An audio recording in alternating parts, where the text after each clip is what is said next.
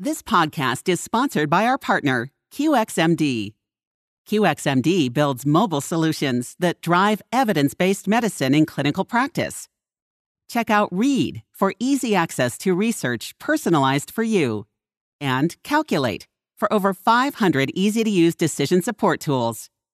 Try them today at qxmd.com/apps. Again, that is qxmd.com/apps. Welcome. You're listening to Back Talk Doc, where you'll find answers to some of the most common questions about back pain and spine health. Brought to you by Carolina Neurosurgery and Spine Associates, where providing personalized, highly skilled, and compassionate spine care has been our specialty for over 75 years. And now it's time to understand the cause of back pain and learn about options to get you back on track. Here's your Back Talk Doc, Dr. Sanjeev Lakhia. Welcome, everyone, to Back Talk Doc, another episode here where we are passionate about educating you on everything related to back pain. For those joining the show for the first time, uh, my name is Sanjeev Lakhia, and I'm a board certified physiatrist, so specialist in physical medicine and rehabilitation. And I work at uh, Carolina Neurosurgery and Spine Associates in Rock Hill, uh, South Carolina, and the office in that area. And I have just been really on a mission over the last year, year and a half to help educate the community regarding all the options to take care of your back, largely from this is who I treat. And actually, I've had my own issues in the past, so it's very personal to me. And this is a labor of love to help uh, you overcome whatever you're challenged with. And you know, throughout this journey, I've had the privilege and pleasure of interviewing so many good guests on the show. And uh, recently got contacted by uh, Garrett Salpeter, who is the author of the book, The NeuFit Method. He expressed an interest of coming on the show and sharing the good work that he's doing down in Austin, Texas. So, Garrett, welcome to the show. Thank you, Dr. Lakhia. It's a pleasure to be here, and I love what you're doing. Excited to be a part of it. Fantastic. Now, uh, did I say your last name right? I should have asked that before we came on. You got it. You nailed it. All right. Perfect. Perfect. All right, friends. So let me introduce Garrett. Garrett has uh, put out the book, The NeuFit Method, and he lives and works in Austin, Texas. Garrett's combined training in neuroscience and engineering to start NeuFit, and it's a company at the nexus of neurology and fitness dedicated to treating athletes and patients in the realization of fitness goals effective rehab, and improve overall health. He's the host of his own podcast, The NeuFit Undercurrent, and he has had many great guests that I've been able to listen to your show. It's been great. And he and his team work with thousands of patients, helping them recover from sports injuries, neurologic injuries, and chronic pain. He's treated professional athletes, sports teams, uh, universities, and um, just normal average people like myself. So uh, he is married and has two daughters, lives in Austin. Anything I left out there that you want the listeners to know about you? I think I think you covered the the main biographical points. I appreciate that. I think really, really the work, you know, thankfully is is grown. It's you know it's much bigger than myself or any one person. So I'm excited to dive into some of these concepts because I think they're really valuable and hopefully will be helpful to your listeners.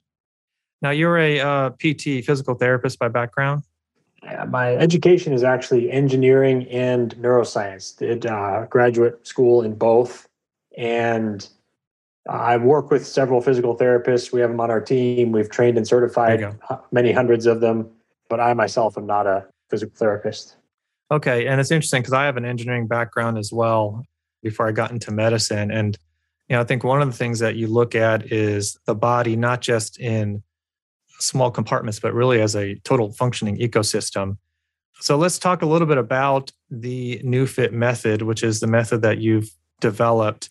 For those who aren't aware of it, give us kind of like the 30,000 foot overview of, of what this is. So we often work with patients who are, are similar to the ones you work with, who are looking to recover from chronic pain or other injuries, whether it's back pain or whether it's sports injuries in shoulders, knees, ankles, or whether it's chronic pain that people have had for years. Uh, we also help them restore function that they've lost because of neurological injuries or diseases like spinal cord injuries, strokes, MS, and help people build a sustainable fitness practice. And the reason I'm speaking so broadly across that whole continuum is because there is this very important common thread throughout that entire continuum from early stage rehabilitation all the way through general fitness and elite athletic performance. And that common thread is the nervous system. It controls so many things about us how we heal and recover from injuries, how our muscles work and move, whether we experience pain or not. And then, of course, our hormones and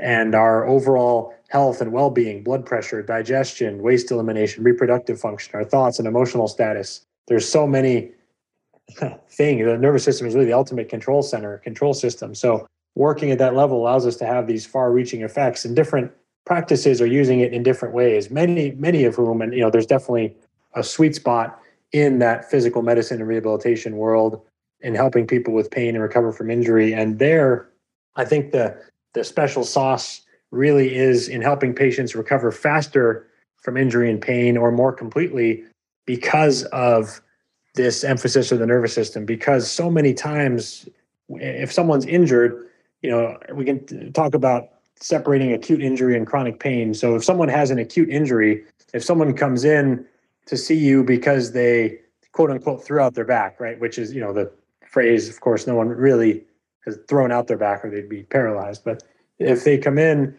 in that really acute spasm like state, a lot of times there's some minor insult or something like that, but they're really the reason that they're in such pain and they're so debilitated is because of the neurological overreaction, the the spasms, the self-imposed guarding, protection, spasms, pain, that pattern of protection against that original insult. If someone bends over and picks up a pen and irritates a little bit the spinal cord or nerve root or something like that, you're familiar even more than I am with the, the underlying mechanisms. But the basic premise is that we're shifting instead of focusing just on the structures on the discs or the ligaments or whatever whatever the structures are focusing on the neurological response to injury. So that there's two parts to that. One is actually scanning around, mapping the body to identify where the brain and nervous system are imposing those protective patterns, where those spasms are being activated, and where the nervous system, where, where it's guarding and protecting in a way that's keeping that person locked in that injured, very painful state. And then once we identify those, stimulating those areas to to help reset and recalibrate and re-educate that pattern. And sometimes patients will come in in eight or nine out of 10 pain and leave, you know, walking pain of zero or one or two. I mean, sometimes it's dramatic, sometimes it's not always as dramatic, but by managing that neurological response, it leads to some pretty profound breakthroughs, oftentimes in the treatment of various injuries. All right, so let's break this down with kind of a case. I'm kind of thinking my language and, and the language of a lot of people who listen to this podcast. So, for example, at our clinic, yes, you are correct. We get a ton of I bent over and my back went out, or worse, I bent over and then my leg went numb. And it does turn out that they bulged or herniated a disc.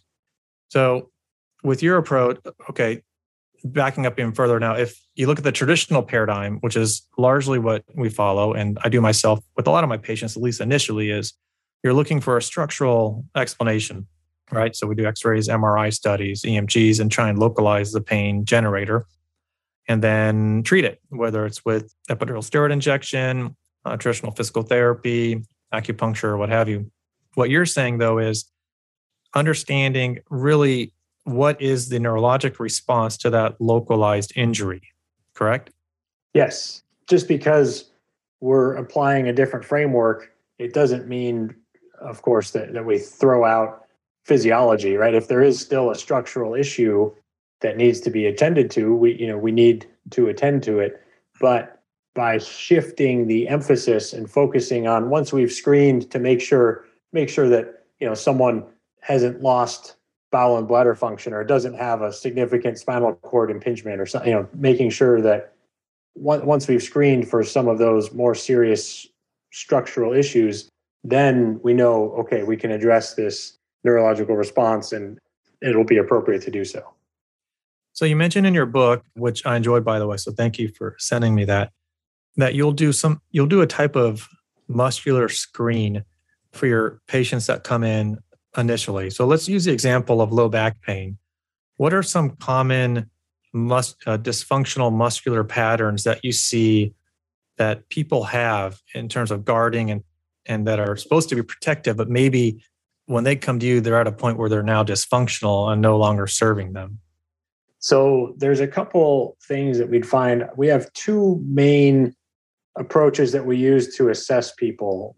Before we even get into our specific assessments, we would do similar things that that you or any anyone would see when you first have contact with a patient. You know, see if they can they flex, can they extend, what movements cause pain, what's their range of motion like, can they do those basic movements, and then when we begin our actual assessment, two main things we would do. One is manual muscle testing, which a lot of physical therapists do on a they'll typically use a zero to five scale. So if you were laying down, if a patient is listening to this was laying down on a table, you'd hold your leg up. You're lying down on your back, face up, and you, you hold your leg up, and someone, uh, your therapist or doctor, would push down on your leg, down by grab down by your foot, push down. You'd have to hold your leg up. So you'd use your quad muscle on the top of the thigh, your hip flexor muscles to hold your leg up. And you know, if they if they push down, you should be able to exert a reasonable amount of force. And then if you rotate your leg, you're going to test different muscles, more of like the psoas, other muscles. And if you, so you can test different muscles. You can roll over, you can test your glutes and a lot of these different muscles. So we often will see that when people have these issues that various muscles will be will be shut down or inhibited and we use a, a handheld dynamometer because one of the interesting things that this traditional zero to five muscle testing scale was based on uh, initially when there was a polio epidemic and people were having paralysis or partial paralysis. And so most of the people that we're working with, you know, like zero through four, are you can't turn the muscle on at all. You can turn, you can engage the muscle but can't lift. You can lift the leg and hold it up. You can hold it up but can't resist. So most of the people that we're working with are like between a four and a five, and going from a four to a five doesn't give a ton of insight there. So we actually will use a little force meter in our handheld force meter to push down, and we'll say, okay, you can exert 30 pounds of force on one side and 50 pounds on the other side. Oh my gosh, that's you know, we're to go from 30 to 50, we need to we need to go like to get two thirds stronger. That seems like it's going to take a heck of a long time. And then we'll go through our process. We'll find where the body is is inhibiting and shutting down muscles go through that resetting, recalibrating, reeducating treatment process. And sometimes in that same session, that leg that was 30 pounds will go up to 50 pounds. And you'll think, oh my gosh, how did we get 66% stronger in 30 minutes of treatment? Obviously, we didn't just build that much new muscle or anything like that. What we did was help that person tap into the muscle that they already had. They were just preventing themselves from displaying it from activating that muscle. So it's sort of like if there's a governor in your car. If you have a, a really fast car that could go 180 miles an hour, but you have a governor that limits it to 100, there's that 80 miles an hour of untapped potential. We're trying to help people get into that and to tap into that potential to to just be able to use what capability is available to them already. And it has to do with breaking through those self-imposed limitations that happen in response to injury and trauma. It's that neurological response to injury. So that one assessment is just mus- looking at the ability to engage muscles, to turn muscles on, looking at basic strength in very simple positions, like holding the leg up there. And then the other other assessment that we do is that mapping around, scanning around with one of our electrodes on the body, sending this direct current signal to identify where there's hypersensitivity or discomfort or those hyperactive areas which are associated with the protective responses where that neurological protection where that governor is being imposed there those areas will be more sensitive. And by working through we can we can help recalibrate that to down regulate or reduce that sensitivity which is the same as saying lifting off that governor that's being imposed neurologically. Right. So the muscles that you scan those are those are guarding those are inhibiting the normal range of motion, normal strength of the kind of injured affected area.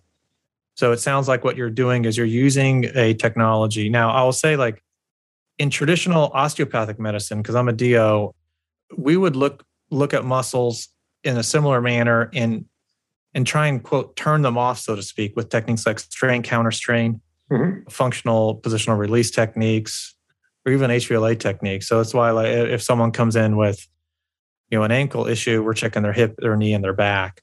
Mm-hmm. Um, and it sounds like you're applying technology to it, and it's a good lead into your device uh, that you've named the Neubie. And I'll just kind of read a little passage from your book on page 31. First, you talk about the differences between direct current and alternating current. And then you say that the Neubie can have a different effect both because its waveform is designed to match the rate at which electrical charges transfer across nerves and because it uses direct current, which is what the nervous system uses. So elaborate on that a little bit for the listener because I know people are listening right now and you know there are many quote unquote nerve or muscle stimulators on the market each with its proprietary waveform that is supposed to give you a different therapeutic outcome. So explain to us a little bit about what you've invented and you know how you use it and kind of what the results are that you're seeing with it. The biggest difference is the use of direct current as opposed to alternating current. And in order to understand why that's meaningful, I think we have to start with a little bit of historical context. So, there, direct current was being evaluated, was being used in the 60s and 70s, particularly in the Soviet sports science research program. And there were numerous benefits, but there was one major problem, which is that when you use direct current, you'd get charge accumulation. You know, positive charges would build up around the negative electrode and vice versa. And because of this charge accumulation, you would end up getting stinging and burning of the skin. And the Soviets literally would leave burn marks on the skin of their athletes. And they could do that for Mother Russia back then when they everything was in service of showing the world how great their system was. But you know, we obviously couldn't do that here. We're not going to burn people, right? So direct current totally fell out of favor. And in its place came alternating current. And the devices that are in use everywhere are alternating current for that reason, because you're able to get alternating current into the body without any of that skin discomfort, because you don't get any of that charge accumulation. It just goes right in and stimulates muscles. And there are there are some benefits for sure the issue and the reason why we are so excited about bringing direct current back is because when you have an alternating current signal as that signal goes back and forth back and forth back and forth when you turn it up to a high enough level to really make a difference in retraining the, the neuromuscular system when you turn it up to those levels you end up creating this back and forth back and forth back and forth signal and you cause muscles to co-contract and fight against each other that means muscles on both sides of the joint. So, so if we're going back to our car metaphor here, it would be like you're driving your car, hitting your throttle and brake pedal at the same time. And obviously that's very inefficient and it can lead to extra wear and tear and you know possibly even injury over time where what we're trying to make the body more pliable and supple so it can absorb force and move through greater ranges of motion. Whereas driving with the brakes on makes everything more stiff and tight and less able to to bend right? We want to bend but not break that's more likely to break when you're in that stiff fighting against yourself type of status there or type of state there. And with direct current what we're able to do is bypass a lot of that muscular contraction in order to speak more directly more powerfully more precisely to the nervous system. And that allows us to do two main things. One is this assessment process scan around on the body. And by sending that instead of just causing muscles to contract everywhere we go, we're sending that sensory signal, that input that tells the brain and nervous system that area is being is being used, is being loaded, as if someone was actually you know lifting weights or stretching or using that area of the body.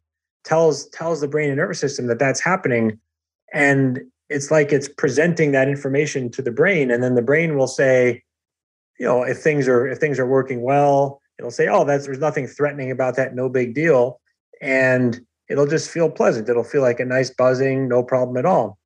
But if we stimulate an area where the brain is trying to limit output or where there's where there's a spasm being imposed because of this response to the quote unquote throwing out one's back type of type of injury here if if we scan over any of those areas, the brain sees that and says, "Whoa, whoa, whoa, whoa, whoa, that's new, that's different, that's threatening." And in response to perceived threat, the brain triggers an output of pain, and so it feels kind of like a trigger point. It's more sensitive and can be a little bit uncomfortable, but these spots tend to stand out very precisely, and so it allows us to identify exactly where these neurological issues are, and then by sending that direct current signal instead of just again contracting the muscles in that area like traditional electrical stimulation we're actually able to create more neurological input to change those nervous system patterns to recalibrate that response to injury and trauma to help reactivate muscle function to restore range of motion and mobility reduce spasms and lead to an overall acceleration and enhancement of recovery when you do a scan or treatment are you literally afterwards able to palpate, for example, if, if someone has a palpable tender point in their glute medius, does that resolve with the treatments that you offer? It often will improve within that session. Sometimes it'll, you know, with one session, you'll do it and it'll be gone for weeks or months. Sometimes it'll improve in that session and it might regress a little bit over the next few days. And that's, of course, why you'd want to do multiple treatments. But you often will see improvements in those types of spots. Yes. A question that occurs to me is first of all, I really like the idea. It resonates with me that we don't just focus on the injured area and that you look at the neurologic system, the central nervous system, the autonomic nervous system's impact on the injury and the role it's playing with perpetuating the injury. So that, you know, that to me makes a lot of sense. In your research and experience, where do you find to be the sweet spot? Because I would suspect that initially those reactions, those muscle guarding reactions or episodes are serving a purpose. And you don't want to necessarily turn that switch off too soon.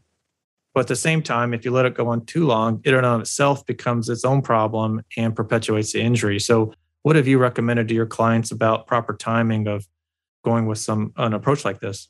That's a fabulous question. Of course, safety first, right? We first we want to do no harm to patients, and then of course next is wanting to help them. So keep safety is definitely the number one priority. Before I get into that, I'll just close the loop on the previous question about direct current. So these benefits of direct current, there also is a, a benefit on tissue healing. When you have that direct current electric field, it can accelerate some of the body's process of tissue healing and what we were able to do to to get direct current in the body without burning the skin is to add this proprietary waveform feature that reduces the charge buildup that you normally get with direct current. So we can get those benefits while still having the comfort and the elimination of the risk of burning of alternating current. So it's kind of the, the best of both worlds there, the physiological benefits of direct current with the comfort of alternating. So sorry, I just wanted to close the loop there. Now, no, thank, course, thank you. Yeah, that's a great question. I, I have many physical therapists who are going to listen to this and probably ask me that question. So I appreciate it. Yes, yes. I well, sorry I didn't finish the answer the first time. but the uh, so so to your point about safety here, it's a very good question. The there's a few elements of this that I think we need to consider. One is yes, these protective mechanisms are necessary, and we want to make sure that we don't eliminate them completely because then we're going to be vulnerable the problem is that they're oftentimes set too conservatively. And one metaphor I like to use with patients to describe this is to say, imagine if you're if you're in your your office at home and and if you have children, this might make uh, sense to you here. So if if you have a child who who has a a rubber snake and they come they throw it into your office and if you if you jump up and react and you and you scream and yell and you run out of the room that is you know could be a bit of an overreaction if a if a venomous snake if a real cobra or python is is actually slithering into your office and looks like it's about to attack you that type of reaction has real protective value. Being able to have that adrenaline rush to run away or or figure out how to how to hit the snake find an implement and, and fight it or protect yourself somehow that reaction has real protective value. But if you use that same reaction to react to a rubber snake as you do to a to a real truly life-threatening snake, then you're you're overreacting and it's it's ultimately wasteful or potentially counterproductive at least. And that a lot of times that's what the body does. A lot of times it overreacts. And a lot of that has to do with just bad habits. You know, there's we use it or lose it is a very profound principle. If we don't use all these ranges of motion that are available to us over time, the body starts to narrow what it allows, where where it allows us to go, and it thinks that going outside of that range because is unsafe. And so, not only do the tissues shorten, but our brain narrows the the range of what it perceives as safe. And if we don't explore those range of motion, that window of opportunity just gets narrower and narrower and narrower and narrower. So a lot of times, it's these are set too conservatively. And the good news is that when we go through our treatment process, we're able to tell to a very significant degree, able to tell how much of this neurological reaction is appropriate versus how much of it is overreacting to a rubber snake as if it's a real snake. And what I mean by that is if we go through our, our assessment and treatment and there truly is a significant structural issue, we'll see little to no change at all. Whereas at the other extreme, if it's if it's like the example of someone who has these really bad back spasms but doesn't actually have a significant spinal impingement or you know severe herniation or stenosis or you know a, a, severe structural issue if we're working with a person like that they may walk in at a 9 out of 10 pain and leave at a 0 and it might that reaction might all go away within one treatment. And you know of course those are the extremes. Many people are somewhere in between where they notice some improvement some reduction in symptoms but they still have some stiffness, some limited range of motion, some pain. And so those protective patterns haven't been eliminated completely. They've just been recalibrated to an appropriate level for where they need to heal, for where they need to be right now in order to support healing. And I've seen that we now having treated ourselves in Austin eight to 10,000 patients and having a couple thousand certified doctors and therapists who have treated many thousands of their own, you know, we've seen that the body still is able to keep these protective mechanisms at the level it needs. And based on how much improvement we see, it allows us to get that insight of how much of this issue really is structural and just needs more time for those tissues to heal, how much of it is functional and is going to allow us to make these these quick breakthroughs. And a lot of times there's more functional component to it than we might first think. I think we tend to be in our current model more structurally biased and that seems like the big source of the breakthrough here is that by prioritizing this functional approach we're able to help more people make more progress faster and yet it's not always you know 100% right away because those protective mechanisms are still in place and they do stick around they you know we don't just override them completely. When when we follow the process and we do things like we spell out in our certification and training programs. Yeah and in our group which we have one of the largest uh, neurosurgery groups in the country and we do have our own in-house uh, physical therapy our, our model is is both. Like we definitely look at treating the injury at hand but then also the comprehensive rehabilitative approach where you kind of work from both directions and we get the best outcomes when we combine it. And I'm going to be interested to talk with some of my team about your method and, and kind of hear their feedback. Two things I want to touch on before I let you go. And thank you again for taking time to be on the show today. You put in your book, and I, my jaw dropped when I saw this a screenshot of your Oura ring showing three hours of deep sleep. And, you know, my first thought was, this is Photoshop. There's no way that my, you know, for those who don't know, like an Oura ring, it's, it's a fitness, it's a sleep tracker. You wear it at night. It can give you measurables regarding the quality of your sleep, duration, REM sleep, deep sleep, etc. So it's very useful for just tracking how well you're sleeping. For me, a good night is 90 90. If I get about 90 minutes of deep, 90 minutes of REM, and seven to eight hours total, that's good. I feel good. And I've probably experimented, my wife will laugh at the different things I've tried to improve my duration of deep sleep to no avail, whether it's supplementation, um, blue light blockers, etc.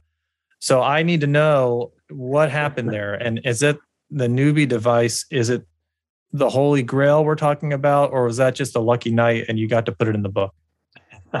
so, first of all, it, it was a totally legitimate screenshot from my Oura Ring app. And I will say, of course, I did cherry pick probably my best night ever. I have had other nights. I've had you know a couple nights a month. I'll have three hours or so of deep sleep. And my my goal that I that I write about in the book is to have at least half the night in those two most powerful, most restorative stages of sleep, deep sleep and REM sleep. And I think that makes our, our time in bed more efficient and allows us to get more true restoration done in the same number of hours. It makes it so it's both quality and quantity, right, of sleep. And, yeah. and I, I really want to emphasize quality. And the things that have moved the needle for me are, you know, I've done that. I'm just the same things you mentioned, blue light blocking, uh, after dark, wearing the glasses, you know, a lot of things I, I talk about in the book. You know, I'm a big believer in meal timing and having at least three or four hours before bed of between my last meal and when I go to sleep. All that stuff helps. But what what really has moved the needle for me in that regard is using the Neubie generally for my workouts because of the neurological effect. It's interesting. A lot of times we work out, but the neurological input. So there's there's cardiovascular components, there's muscular, there's all these different components to working out. Neurologically, a lot of times we may do something, but it's not actually stimulating enough. It's not creating enough input to the brain for the brain to trip the alarm to get the message that hey, something really significant happened here. And now, yes, it is time to shift into full on recovery mode to recover from that, to restore, to rebuild, to repair so we can come back stronger next time. So training in the, in this neurological way, using you know some of the techniques, both with the Neubie and other exercises that I described in the book, has helped. And then what's really made the dramatic shift in those statistics in the heart rate variability during sleep and, and deep and REM sleep is this this uh, what we call our master reset protocol. Do, doing this before bed, so we'll do it with patients after their workouts or after their their physical therapy sessions where we'll lie down. It's basically our version of vagus nerve stimulation. We'll go have pads back of the neck on the like the base of the skull, brainstem area where the vagus nerve leaves the the brain. And then we'll have the other pads down on the balls of the feet. So we get these very neurologically rich areas locally at the feet and at the base of the skull. And then we get literally everything in between. The currents going through the whole spinal cord, really going through the whole body. So it has this both local and global effect. And we see before and after, immediately before and after, significant changes in heart rate variability. So we know we're having a really meaningful effect on the vagus nerve, creating a parasympathetic shift globally. And I, you know, fortunate enough to have one of these devices at home. So I do it right before bed. And some of my experiments on myself where I've done it right before bed every night for a month and some of my sleep numbers got just crazy in terms of deep sleep rem sleep and my hrv my heart rate variability would be you know an average of 60 or 70 milliseconds overnight and i'd have nights when i'm doing these experiments where would get up to 150 160 170 and i mean just numbers that i didn't even dream were possible until i saw them and tried this so that's been one of the exciting things and we've done a study with another company called biostrap which the Oura Ring is a ring. BioStrap is, is a similar, very well validated tool that uses a wrist strap. And we've done some studies to look at the effects, and we've seen that patients generally going through these treatments also are seeing improvements in heart rate variability, deep sleep, better blood flow as measured by arterial compliance or arterial elasticity, and uh, reduction in resting heart rate without doing any cardiovascular training. So we're seeing some cool autonomic effects there maybe that was a little bit longer answer. Sorry, but I I love. No, that's good. I get excited about this one. Yeah, it's it's a real differentiator. I mean, it's I think that is very fascinating. I hope you continue to put out some research on on the effects of that. In fact, maybe we'd love to talk, see if we can get our hands on uh, a unit, some training, and try it on some of our our patients in our therapy center here, and, and report back to you. But um, I really like one of the things I like about the book is that it's not just you know some of the books that I see that it's kind of like selling something, but I think you talk about a really comprehensive approach in addition to the treatment protocol. You talk about the importance of sleep, the importance of good nutrition and hydration, and, and maybe some fasting and things like that. And I've I'm kind of the uh, integrative health doc in our group, and I'm actually currently finishing up a integrative health fellowship at the University of Arizona. So it's it's, it resonates with me tremendously. And I can't imagine that um, this isn't also helping the people you see recover much faster. Thanks for sharing that. And before I let you go, I always like to have the people I interview share a nugget or two about maybe their morning routine or a great influential book they read or a podcast, just something that fills their cup that people listening to this episode today might want to look into and, and get some value from. Yeah. Well, uh, first of all, I love that you're doing that program at Arizona and just, you know, want to acknowledge you for bringing that to your patients. I mean, I think that differentiates you as a physiatrist and will really help you give better care and bring bring a really valuable perspective to your patients. You. So that's yeah. that's awesome.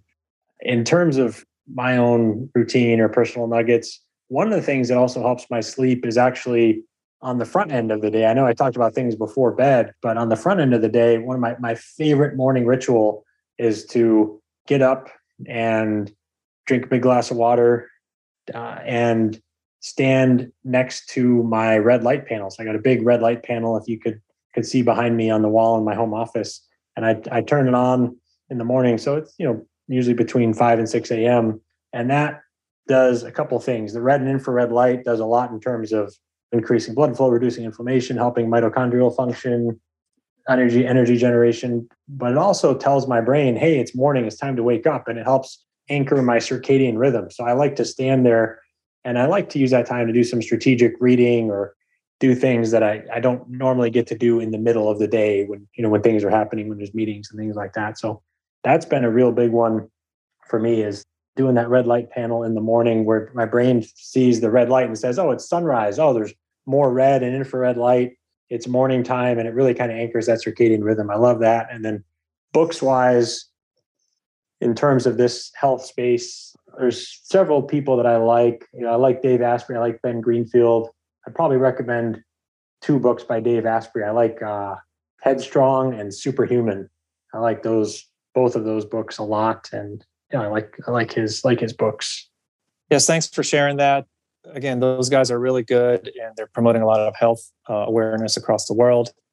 And I appreciate that you take the time to take care of yourself. I'm a big proponent of clinicians having their own uh, kind of self nurturing routine so we can show up as our best self. So I want to thank you for uh, being on the show today. It was uh, really enjoyable uh, learning about the good work you're doing, Garrett. Thank you so much. It's been a pleasure being here, and and uh, you got you're doing great work yourself. So it's really really cool to connect. All right. We'll talk soon. Take care. Bye bye. Thank you for listening to this episode of Back Talk Doc, brought to you by Carolina Neurosurgery and Spine Associates, with offices in North and South Carolina. If you'd like to learn more about Dr. Lakhia and treatment options for back issues, go to backtalkdoc.com. We look forward to having you join us for more insights about back pain and spine health on the next episode of Back Talk Doc. Additional information is also available at carolinaneurosurgery.com.